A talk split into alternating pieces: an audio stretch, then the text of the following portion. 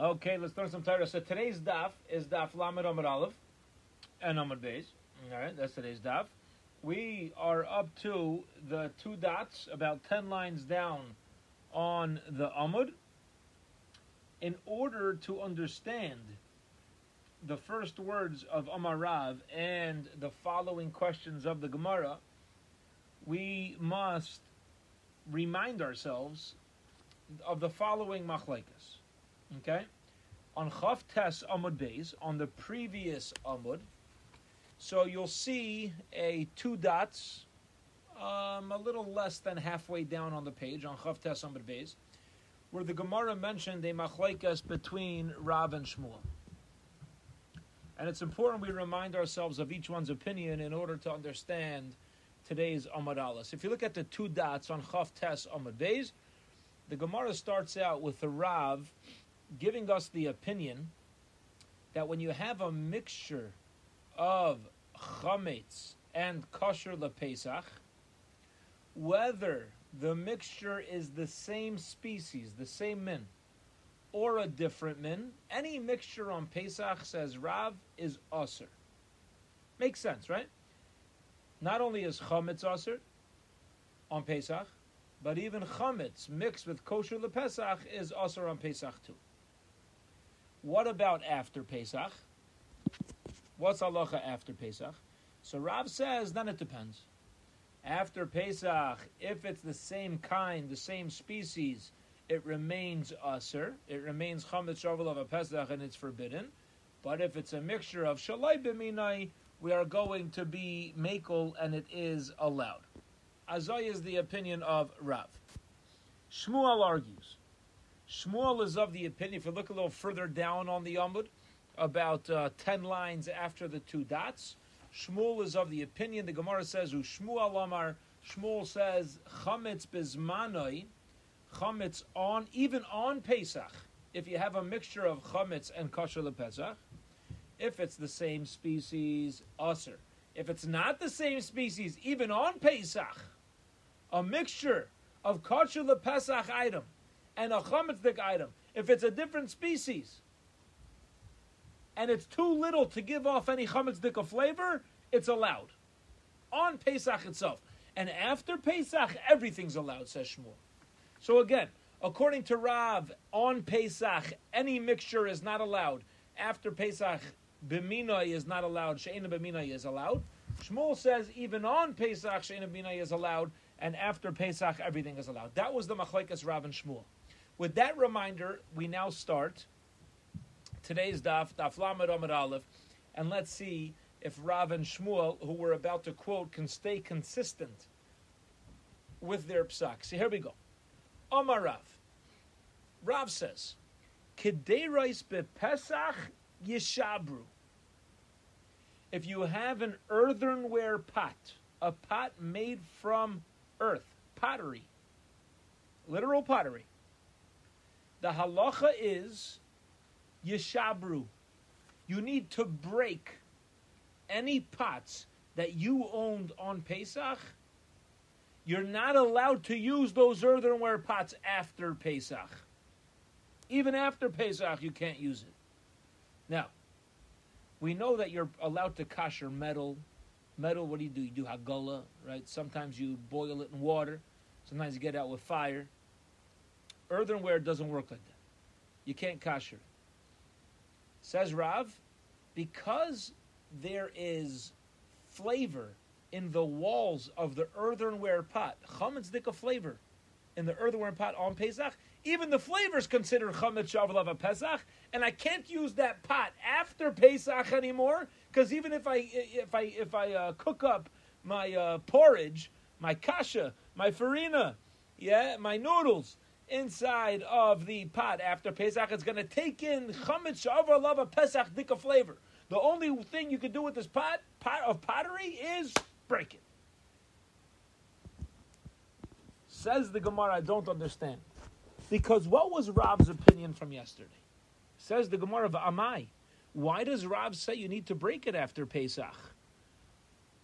Rav allowed after Pesach me to make a mixture of Einai Minai. I can cook if I have a mixture of chum shalva pesach with something that's she'ena amini and it's too little to give off flavor. It was allowed. Ask the Gemara, Bamai, why do I need to break my earthenware pot? Lashinu achara pesach. Use it after Pesach. And only cook in your in the pottery something that is a different species than the flavor that was in there. And the chametz of Pesach will be bottle. Why are you making me break it? Answers the Gemara, because you may come to cook minai. You may come to cook forbidden items. Gzeira, it's a decree.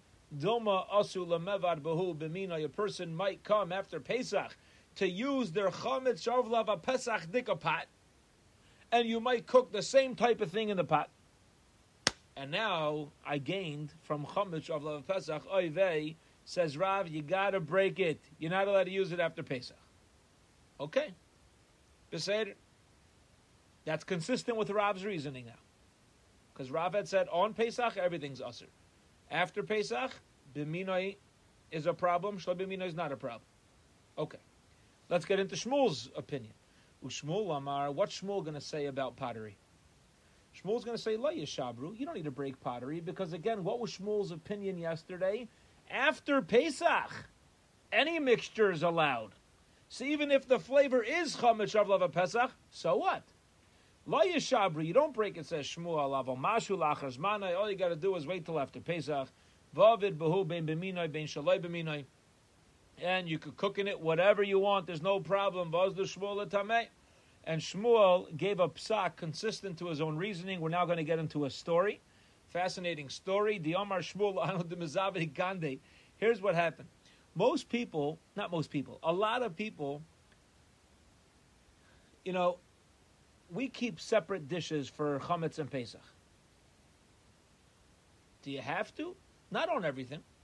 Lemaisa, you're able to kosher a lot of things, but the minig is to keep a separate set, separate pots, separate kalim, even though you could do agala on your pots, right? So what would happen was, especially in those days, after Pesach every year, it was very common for people to use pottery. They used earthenware pots. So after Pesach every year, people would just go and buy new kalim. They'd go buy new vessels. That was like shopping time. That was uh, Black Friday. You know, that's when people went shopping for their pots. So they would, I think it's called price gouging, right? It's the season to buy pots. So the sellers would raise the price. They know it's the season. They know people are going to come shopping. So Shmuel would say to them, Ashvu zvine akandaichi. Keep your prices fair. The Eloi. And if not, if you start raising your prices on people, I'm going to tell everybody that there's no reason whatsoever to buy new pots in the first place. Because I'm right. Because I paskin that after Pesach, really, you don't need to worry about any absorbed flavor. You don't need to worry about blias. And there's really no reason in halacha for people to do this except we're machmir. We're strict. And if you start messing with the prices, I'm going to tell people to stop shopping and to just use their same kalim. Says the Gemara, what's with the threat? Why? Shmuel should just tell everybody, don't buy new kalim, right? If you don't keep your prices honest, don't let to buy it. Why don't you tell everybody your psak that it's allowed? And they don't, they, and they taka shouldn't buy, right? If, if it's allowed, it's allowed. Says the Gemara, V'lidrash lahud Shmuel kreb shimis really. Why doesn't Shmuel just tell them his psak? That you don't need to buy new pots in the first place. Tell everybody. Answers the Gemara, Asrei the Rav Havi. We know that Rav and Shmuel lived in Babel, and this story was taking place in the town where Rav was the mayor of the Asra, and therefore Shmuel did not publicize his psak because Rav Taka held that people should buy new kalim, but he used his psak as a threat.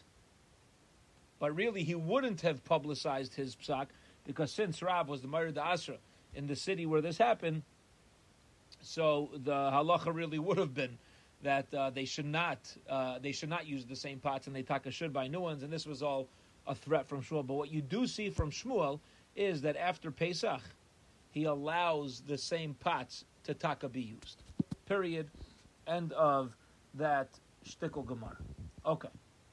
Now the Gemara is going to continue. It's going to tell us a story, but the Gemara is now getting into once we're talking about blias, forbidden flavors that go into a pot. In other words, pot. Very often the ovens were also made out of pottery. The Gemara is now going to get into general hilchas kashrus. When I have something that is that uh, has on the outside of it, on the coating of it, something that's not uh, that's not allowed to be eaten. How do I get rid of that so that now I can still make use of the pot or the oven? So let's go. Says the Gemara story. Hahu tanura. There was an oven, the tachu be tachaya, that the baker we'll call it of this oven, um, wiped kosher fleshige fats on the walls of the oven. So the oven, the earthenware oven, is now coated in fleshigs, in in in fleshig fats. There are certain fats you're not allowed to eat of an animal. Certain fats you are allowed to eat. This was permitted chalif. This is permitted fats, and they would wipe it. This is very common, by the way. This is a, a different zach, but it's very common nowadays. Just to get into uh, practicality, in flow ingredients when it comes to the laws of uh, of hechsherim, and you want to buy something in a store, if you want to let's say buy uh, frozen vegetables, and it doesn't say anything else on the ingredient besides for the vegetables, are you allowed to buy it? So you have to find out each time. You have to call a, a competent kashrus agency and see what they say about it. I the only thing that it says on it is green beans. The only thing it says on it is frozen peppers. What could be the problem? The answer is there are certain things that they put into the process called flow ingredients that they don't need to write on the label. For example, if something is deep frozen, it gets stuck. Something that's, something that's very deep frozen, items will stick to it. If you put your tongue on a freezing, freezing cold window, right, your tongue could get stuck, right? Your tongue could get stuck to, to the window. It has to defrost.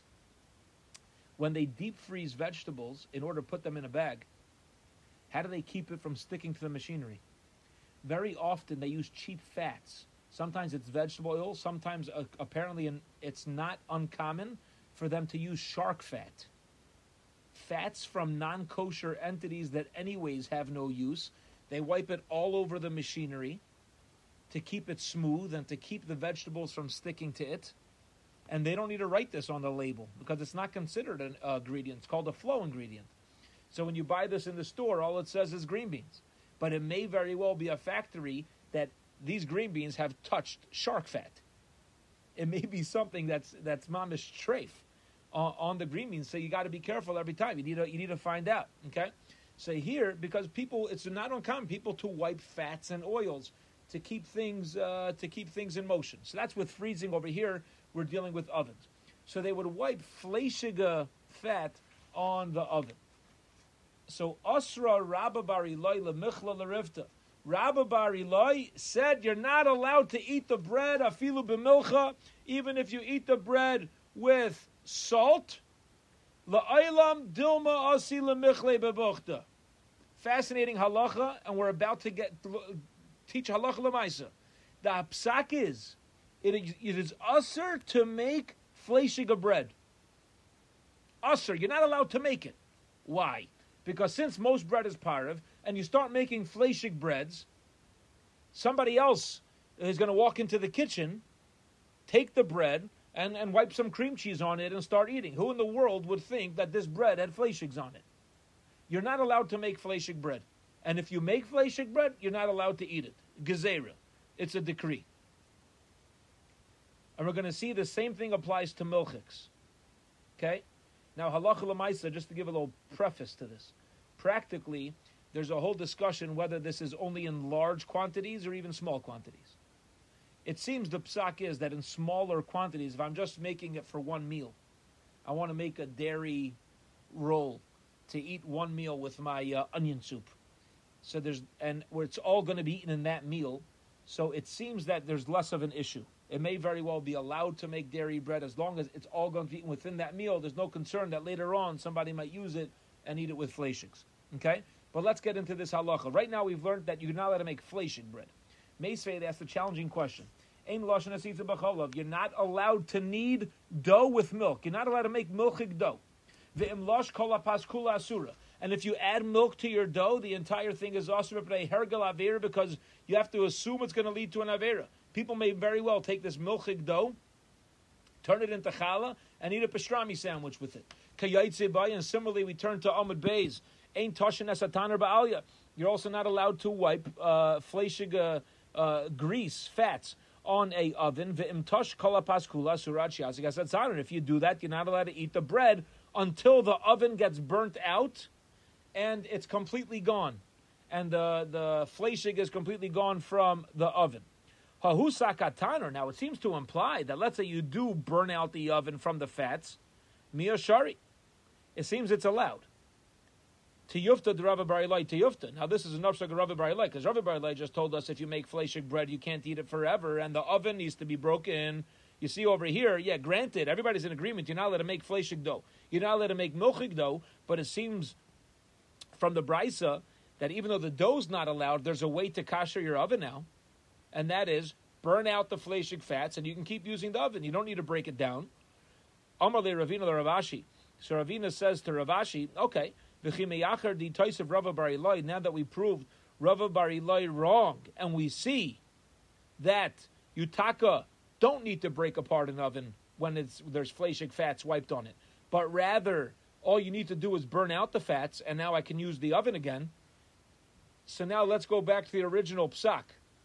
Let's go back to the beginning of today's limud, the two dots on Amud Aleph.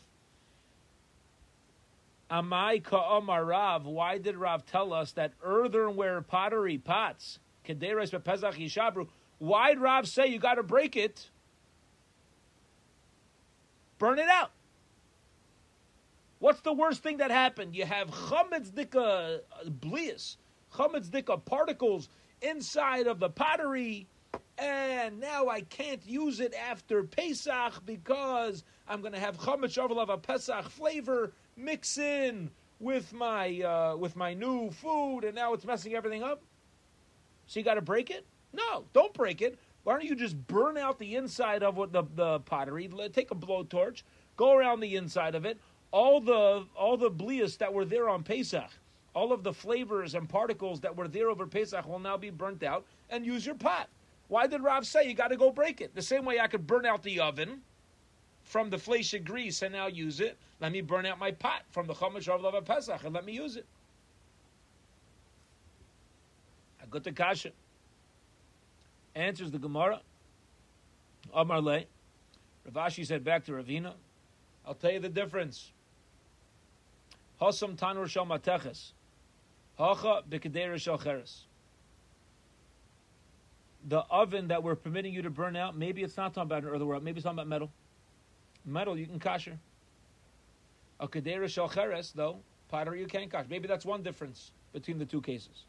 Viba Yasema, another difference I can tell you between the oven and the pot is haba haba shalcheres. Maybe we're dealing with uh, both made out of pottery.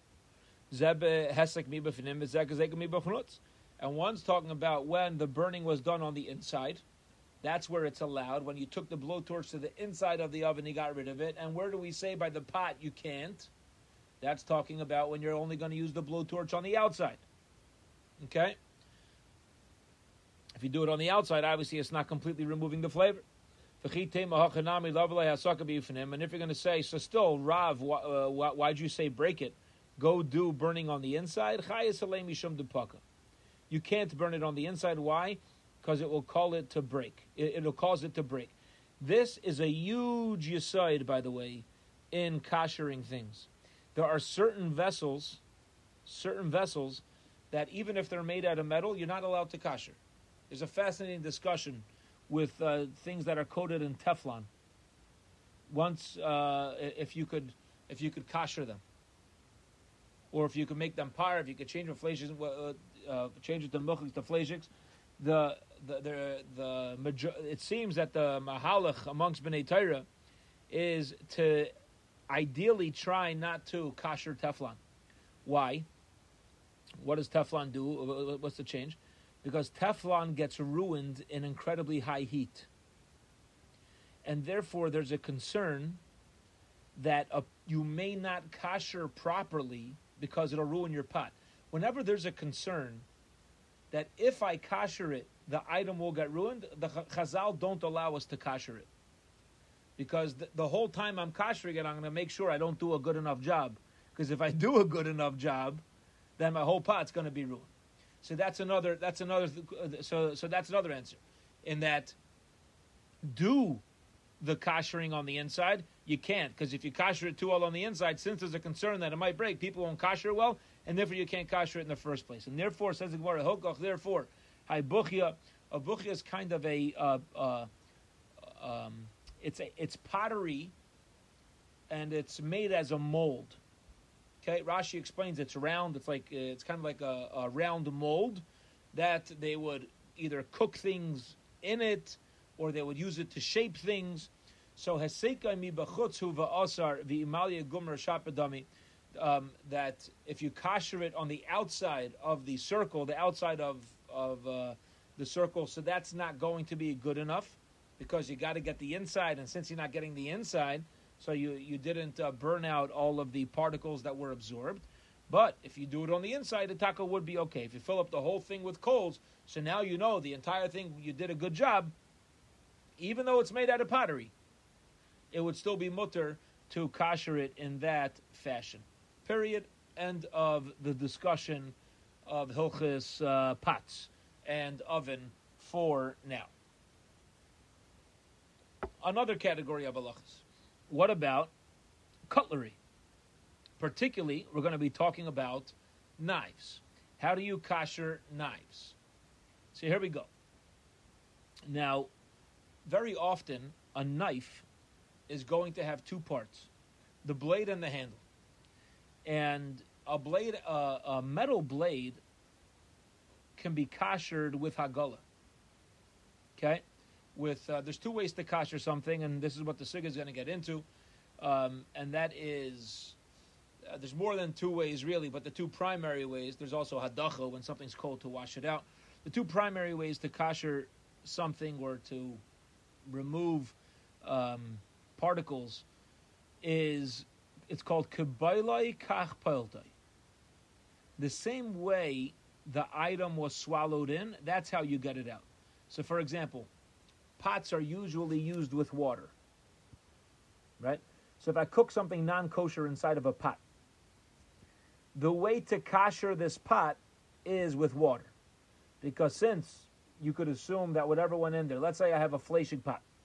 How did it become fleshig? It's kosher, it's fleshig. How did I become fleshig? I cooked the chicken soup in there. Okay? It's a chicken soup pot. The fleshig went in there through a liquid medium. Therefore, Kabbalah, the same way the pot swallowed in the fleshigs through a liquid medium, kach that's, the, that's how I need to get it out. So what do I do? I take a liquid, water, boil it up. Now I can say that the particles went back out into the water. Are you going to say once in the water, why doesn't it go back in? Right? That's another rule that called ID that when a when a pot is busy expelling its particles, it it doesn't take it back in, and therefore you boil up water, you bring it to a rolling boil, you, you make sure it touches everywhere, then you pour the water out, and there's no concern that uh, the fleshig everyone back into the pots. Okay, however, so that's how you kosher a pot. It goes in through a liquid medium, you get it out through a liquid medium. What about a barbecue grill? You cannot take the grate of a barbecue grill and stick it into a rolling boil of water. Why? because since a grill, the meat went in through flames, through fire, what's called libun. You can't get it out through a water medium because it didn't take in the fleshig through a water medium. The, how to take in the fleshig through a direct source of heat.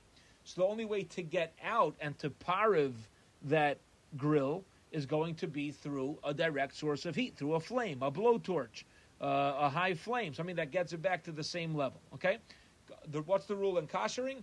Kibolo, whichever medium it took in the flavor, kach peltoi, that applies to something that's fleshigs, you now want to make a parav, something that's milchigs, you want to make a fleshigs, uh, treif, you want to make it kosher, so on and so forth. That is the that is the uh, general rule. Now, sometimes we're going to run into situations, and this is going to lead us to our Gemara. What if I have part of an item uses one and part of it uses the other? Okay? Part of it became fleshig through a direct source of heat. Some of it through steam. Steam is considered a liquid.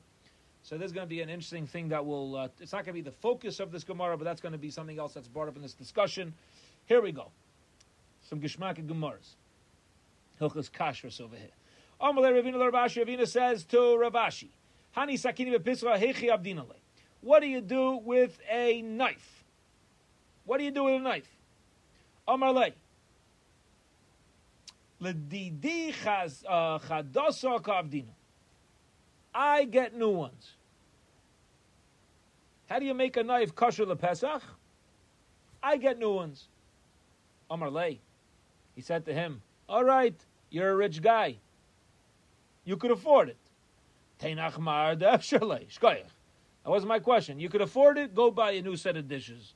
I can't afford it. Tell me the halacha. How do I kosher my knives for Pesach? I didn't say, he says to him, I didn't say I get new ones. What I meant is, I make my knives as if they're new, meaning, kasayu betina, I wrap them in a hot pottery, uparzalayhu benura, and I put them into a fire. I use the, the process of libun, V'hodar me'ayelna uh, lekatayhu be'reischen, and then I take off the part that I was holding in my hand, right? Because I couldn't get it. I have to hold part of it. So I take that part off and I do that part in reischen. That part I do in boiling water. Because the part that I need as my handle of my knife, I don't need to use the fire on. Because the same way I need to do this now with a handle, I always use it with a handle. And therefore the part where the hand goes, direct flames never touch that. And and therefore the whichever part could have, uh, whichever part needs it, goes into libun, direct source of heat, and the handle area you could use hagala. The hilchas the halacha is really idi vidi bereischen ubekli rishon. Halacha really is that an entire knife could be kashered in a rolling boil of water. You don't need a direct source of heat, and in a kli rishon, the there's a machlekes as to what kli rishon means. But I, I, would just keep it simple, okay, and just explain. A kli rishon means a vessel that is directly on a flame. So what he's saying is, you burn it in boiling water that is directly on a flame. The the pot has to be on the flame while you are koshering the knives. Omar Ravuna Braid Rav Yeshua, Ravuna the son of Rav Yeshua says, eight's part if you have a wooden uh, spoon, magiloi bereischen, you can kasher it with boiling water, ubikli and it's got to be on the flame. Kasavar kabola kachpota, because the old kabola kachpota, whoever goes in, that's how it gets out. Bomine miramemar, the Esther Shaila from Maremar Hani Mali the Kunya. Mahu dishtamushe pischa. Fascinating question. Fascinating question. This is very common for us. We have China. We have things that are made out of pottery, but they're coated in glass, right? They're coated in glass. Now, China, or I should say China, pottery really is very hard to kosher. You can't. You can't really kosher uh, pottery. Glass and metal, you can. How? With boiling water. What happens if I have pottery glazed in glass? do I look at just the glass, just the outer surface? And if I look at the outer surface, I could kosher this. Boiling water, no problem. Or do I say that the flavor goes beneath the glass into the pottery, and now that the potteries, now that it went deeper than the deeper than the outer shell, we'll call it, I'm going to have a problem of it coming back up into any food that I put on the plate. So that's the shaila. What's the halach? Yeruka loisi. Says the Gemara, and let me explain. I don't want to know about Yeruka. Now Rashi says Yeruka is a is a type of pottery with the shell that's very porous. It's very porous. So you have to assume that the flavor went deeper so Yeruka loisi boilach devade asiri. There, I certainly have a problem. It's going to be usser, because you have to assume the flavor went in, and therefore I have a concern it's going to come back out onto anything that I eat on this plate. Kisi boilach, where's there a shaila? Uchme bechaviri mai, by things that aren't so porous, right? Uchme bechamiri, that um, they're uh, you know they're they're not particularly. Uh, we don't know for sure that it's soaked in the flavor. The hecha disbruk artufi, and I also know that if there would be cracks in the outer shell, the vadai asiri, you have to assume the flavor went through the cracks, right, all the way into the pottery, and now I got a problem. That that I also know is not a question. Kisi boilach, where's my question? Dishimai. My question is, if it's taka good, you know, it's a good coating, we're good to go. So what's the halacha? Okay, so he's saying, I have a shaila. What's a shaila? What is the halacha when you have earthenware that's coated with either metal or glass, slight coating, it's smooth, there's no cracks in it, and we're not dealing with particularly porous uh, uh, items. What's the halacha? Am I allowed to do hagala and say that it's kosher? Omar le. Chazina lehu demidaisa. I've seen wetness on the outside. And when I see wetness on the outside of these coated plates, pots, whatever it is, alma boli vasiri, you see that it's porous. Things go in, things come out. And the Torah told us straight out about pottery that once earthenware, once pottery takes in a flavor, you can't kosher it. It doesn't come back out. And therefore, since you have to assume the glaze, the coating, the shell was not strong enough, so now I have a problem because you have to assume the flavor is going to come in and out. Says the Gemara one says the Gemara one second. But if we the Torah tells us straight out that when it comes to pottery, that there's no way to kosher it, and you see that there's wetness that's going in and out, so you have to assume there's an issue. Why is there a different halacha than yayin nesech? Okay, uh, wine that's handled by a non-Jew. Now, what's the halacha by yayin nesech? The Darish Marimar Marimar gave a drush and he said, money de kunya, that if you have a coated, uh, if you had co- uh, coated pottery bein uchma, bein chavire, bein yeruke, whether it's very porous or not, shari, it's allowed. So you have yayin nezach that goes onto these vessels. You're still allowed to use the vessels. If you're going to say yayin nezach derabbanon. The whole thing of yayin nezach derabbanon because yayin nezach we're not dealing directly with wine that was used for avodah zarah. That's asami daraisa. Wine that, that was used for avodah zarah. That's asami daraisa. But regular yain nezach we have nowadays is a rabbinic assumption. If a guy handled it, there's a chance, right? along with the chance of assimilation. So it's a din rabbanon. And if you're going to say that the reason why we're lenient on the ayin nesach to, to touch the, the glazed and, and coated uh, pottery is because it's a din rabbanon, so I could be lenient, and chametz is uh, daraisa, and chametz is daraisa. Called the tikkun rabbanon kain daraisa tikkun. No, the rabbanon give a starka takana. They're going to establish it like a daraisa tikkun thing, and therefore, if I'm allowed to use yayin it must be that there's even biblically a, a, a, an opportunity to be able to say that I that uh, the the outer shell can be kashered. Amarle says, no, I'll tell you them in nesach and a pot and a plate. You know the difference. You people don't drink hot wine. It's cold. Things that are cold don't get absorbed. And Mamela, you could say it stayed on the outer glass. And that's why all you need to do is, is uh, kosher the glass, wipe down the glass, and you're good to go. Same reason why you're allowed to drink from a glass in a hotel. It's only uh, only cold was done in there. How do you kasher uh, uh, cold with hadacha? You just go ahead and you wash it off, make sure there's no flavor left, and you're fine. But when it comes to hot, now I have a problem, and that's why the pot and the plate, which are generally used with hot items, we need to be more machmir about as opposed to yayin nesach. It's only used with cold. That's why we could be lenient. Amar Rabba bar, bar Abba, Amar Rav Barashi, Amar Shmuel. Rava Barabba says the name Barashi, the name of Shmuel, Kol HaKelim Shenishtamshu Behem Chametz B'tzoinen, any vessels that chametz was only used while it was cold, mishtamish behem matzah. You're allowed to use it on Pesach. If I know I had a vessel that was used on January, February, before Pesach, and I only used cold, so nothing ever went into the plate. I can use that on Pesach. Chutz min beis se'ar, except for something that holds uh, leaven. Hayol shachimutzay kosher. Since things that have fermented give it it's sharper, there's more of a concern. Okay? Amar Rav Ashi. By the way, this is a general uh, idea. When something is sharp, it's kind of like takes the place of, uh, it's as if it's hot. And its flavor goes in, even though there's no real heat here. Amar Rav Ashi. Ubeis kosher dami.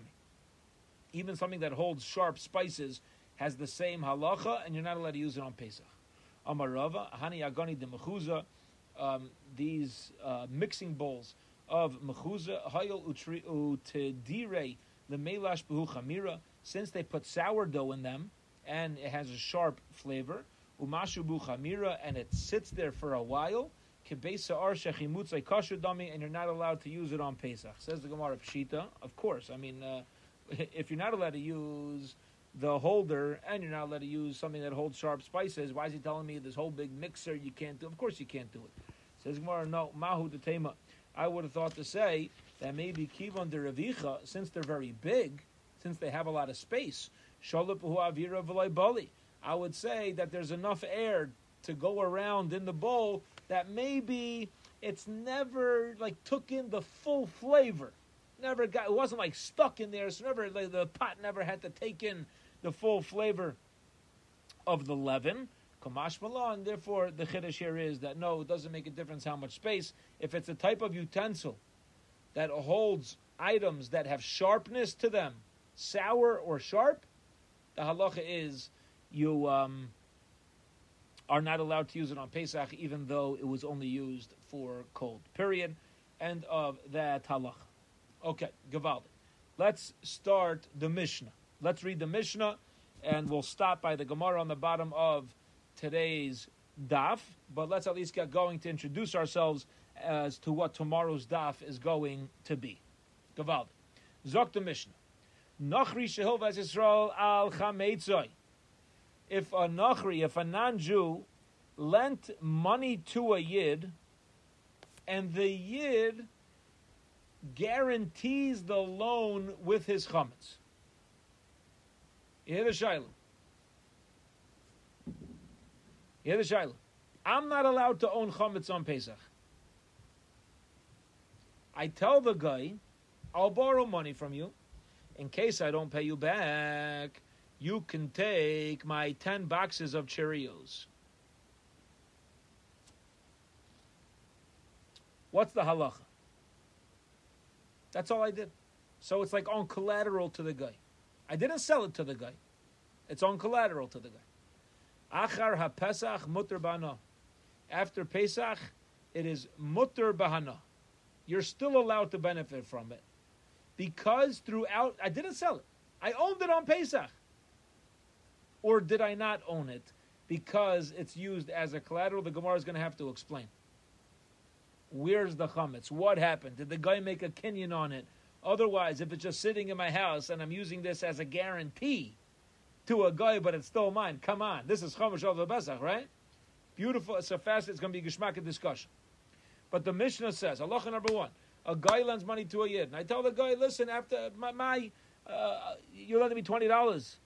I'll give you 10 boxes of Cheerios as a guarantee. After Pesach, I could use those Cheerios. Let's say a yid lent money to a guy, and the guy says, "Oh, as a guarantee that I'll pay you, you back twenty dollars. I'll give you my ten boxes of Cheerios as a collateral. Achara Pesach Aser Bana. After Pesach is going to Aser Bana, and the Gemara Bez Hashem on the bottom of this daf and getting into tomorrow's daf will will uh, get into a fascinating discussion as to what exactly are the circumstances surrounding this halacha.